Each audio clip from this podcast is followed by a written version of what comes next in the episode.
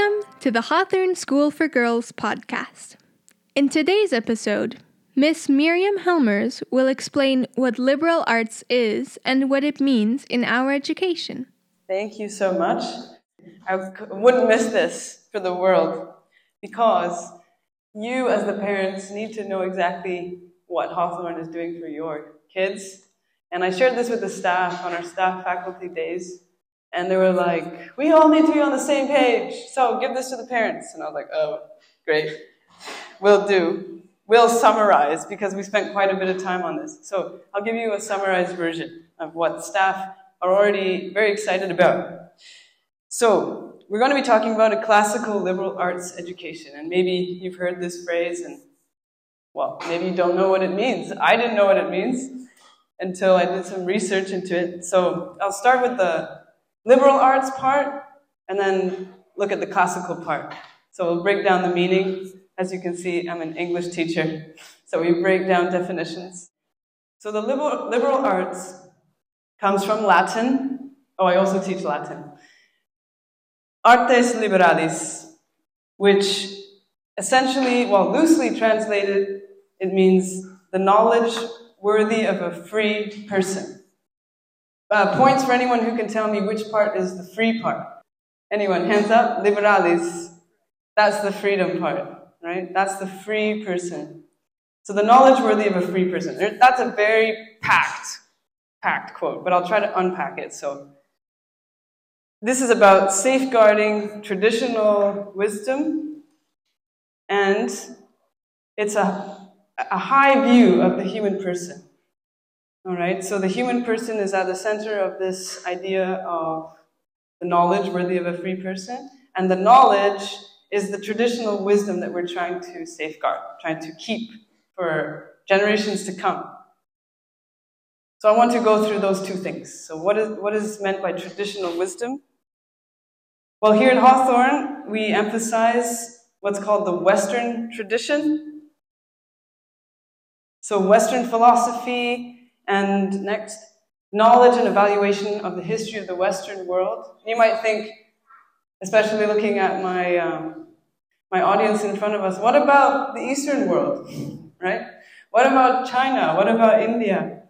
And the neat thing about Hawthorn's education is that we open their minds to those cultures as well, but invite them to share the richness of this Western tradition. And the two cultures meet and dialogue and that's one of the most interesting things we have in our classes. The third part of this traditional worldview is that it comes from a Christian worldview. A lot of Western philosophy has been influenced by the development and growth of the Christian church. So it's important as well that we learn that and the values that we hold here at Hawthorn, the Catholic moral values that we teach the children, is part of that tradition. Okay, now we all are clear on the Western tradition part. That's in a, in a rush. I'm sure you'll remember it. Let's go on to the human person, to the high view of the human person. Here at Hawthorn, each person is considered to be a child of God, a unique person in the eyes of God, and therefore in the eyes of all of us. Right? We look at them as somebody who has their own unique mission, purpose in life, and we help them discover that. Uh, Miss Yu was talking about the character education program and the mentoring, and a large part of that program is to help them discover their that they have a purpose. So at Hawthorn, human formation is integral. Integral meaning that it looks at all aspects of our life. The head, the heart, and the hand, I like to say. So those three aspects which, you know, I'm not good at math, so they break into four things. But it's the mind and the will, the emotions, and our actions. So the actions, clearly the hand, the emotions, clearly the heart. The mind and the will, I consider kind of in between the head and the heart.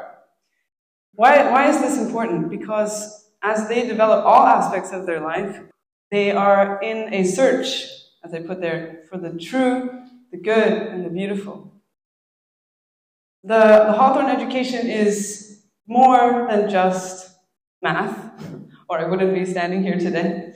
it's more than just English, even though I'm passionate about English, right? It's about what we can discover through those subjects that lead us to higher things, right? What is truth?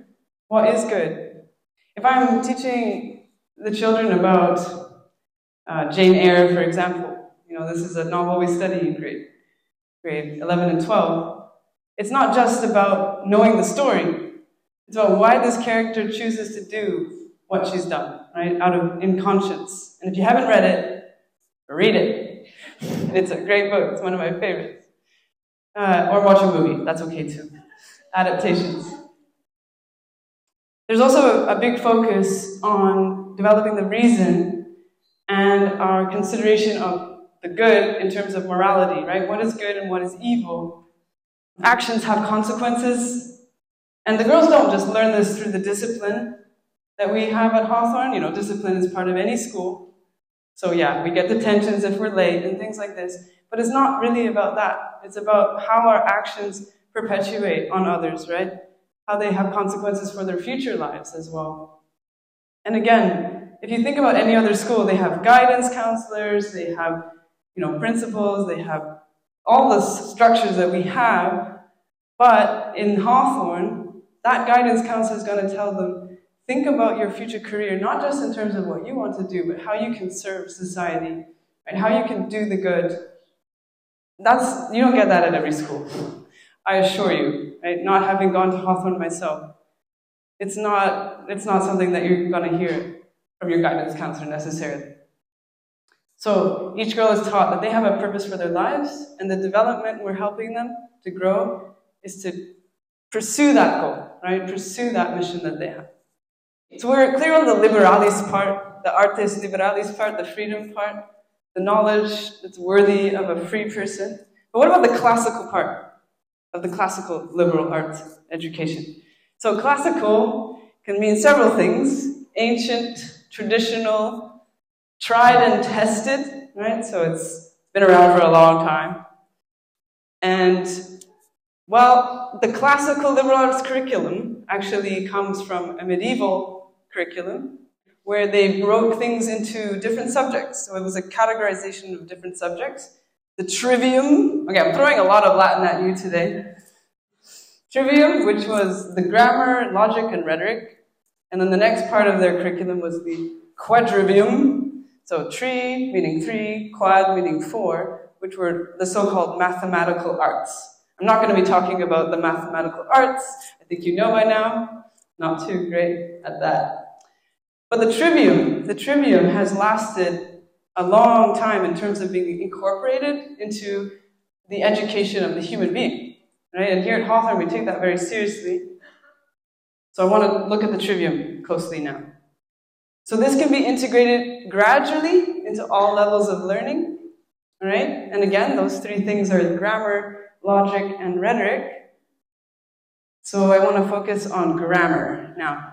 You're thinking, oh, the English teacher. Who here dreads grammar, right? What is a noun? What is a verb? And my students look at me like, okay, that's not what grammar means in this, in this context. Grammar simply means the fundamental rules of each subject. So whether it's science, math, or English, right? It's about those fun- fundamental concepts. The knowledge of a thing. So that's where you get things like the times table, or, or indeed, what is a noun, yes? The key things they need to know for that area. So uh, this involves things like memorization, right? Because there's a lot of concepts that they memorize, and repetition of different things. For example, going through math problems again and again and again. So they get those fundamentals down.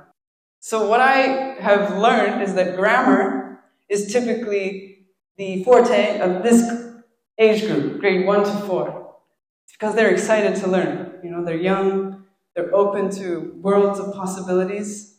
So how many of you have children in that age group? Okay, so grammar, this is going to be their, their strength. Not maybe English grammar. Maybe they won't know what a noun is by the end of this.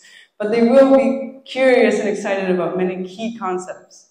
And that's, that's neat. That's really good.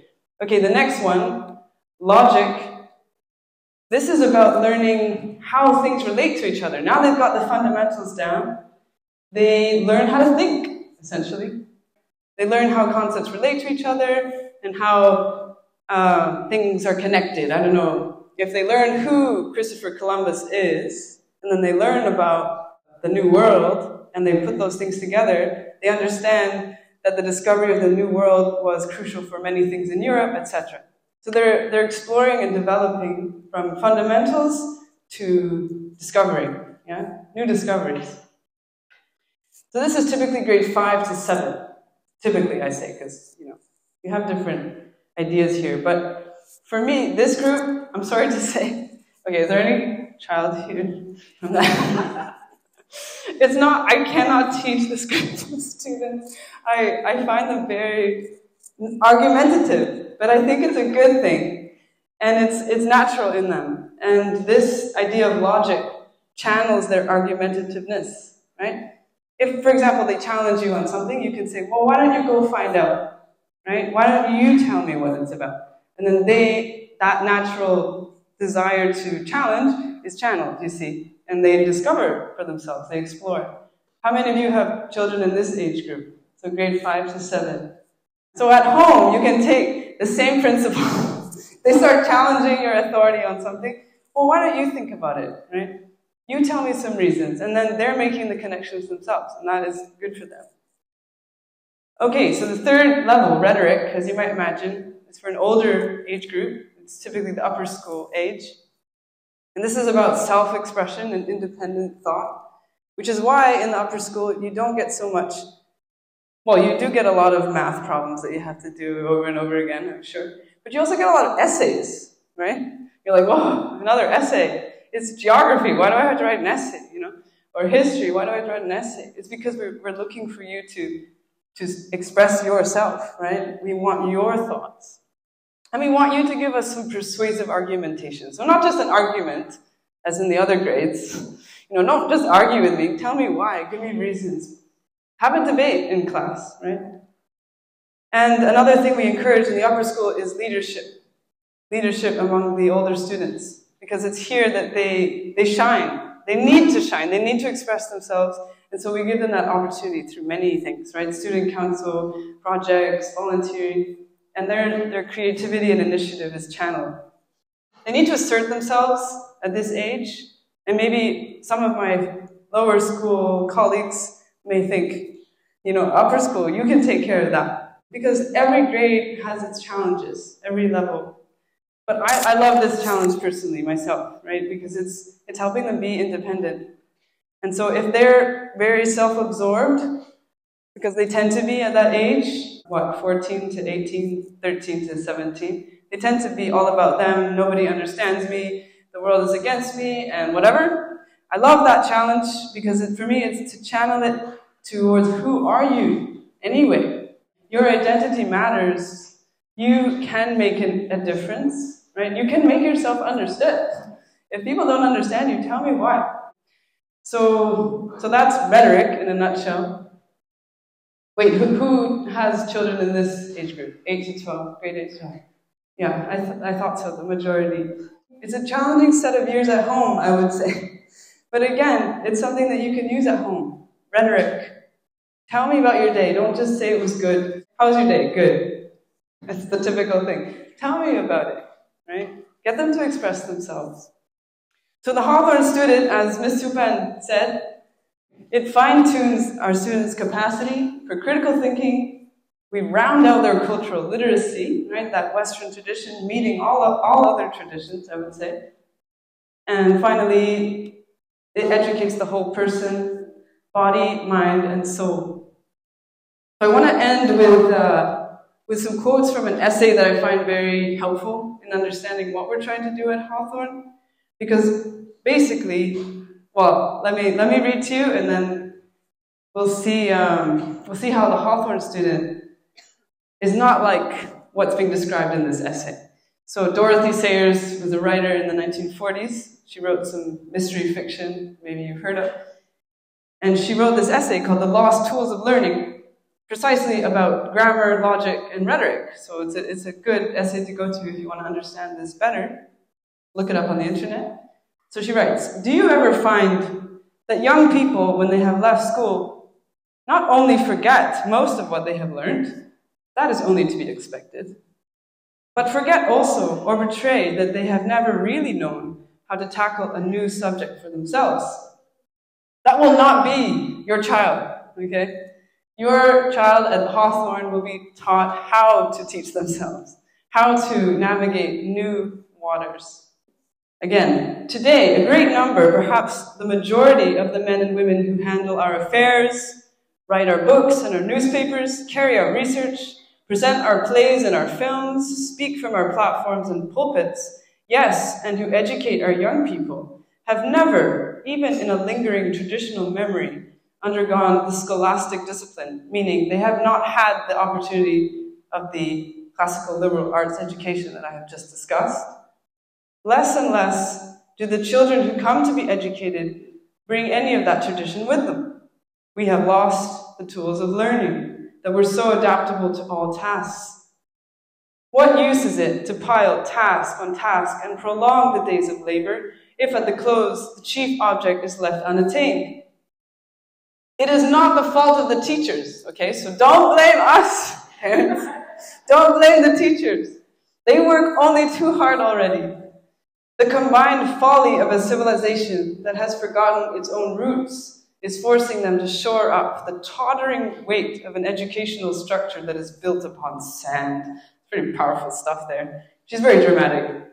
They are doing for their pupils the work which the pupils themselves ought to do. For the sole true end of education is simply this to teach men how to learn for themselves. And whatever instruction fails to do this is effort spent in vain. So that is the that is the liberal arts education in a nutshell, right? That each child learns to be a whole human person, right? That they can go out in the whole in the world doing this, not doing this, rather, right? So thank you for your attention, and I beg your cooperation in this ideal as parents uh, with, this, with the teachers. So thank you.